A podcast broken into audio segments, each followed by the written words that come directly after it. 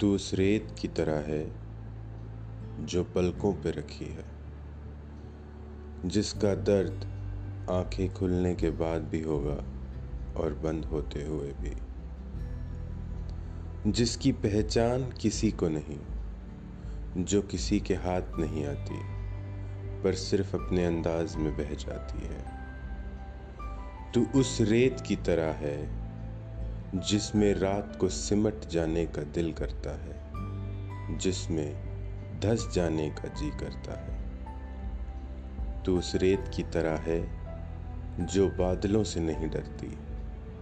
तू रेगिस्तान में मीलों ऐसी ही बिखरी पड़ी रहती है। तो उस रेत की तरह है जो खुले हाथों में रह जाती है और बंद करो तो फिसल जाती है। तू किस रेत की तरह है, जो मुझे हर अंत पर नज़र आती है?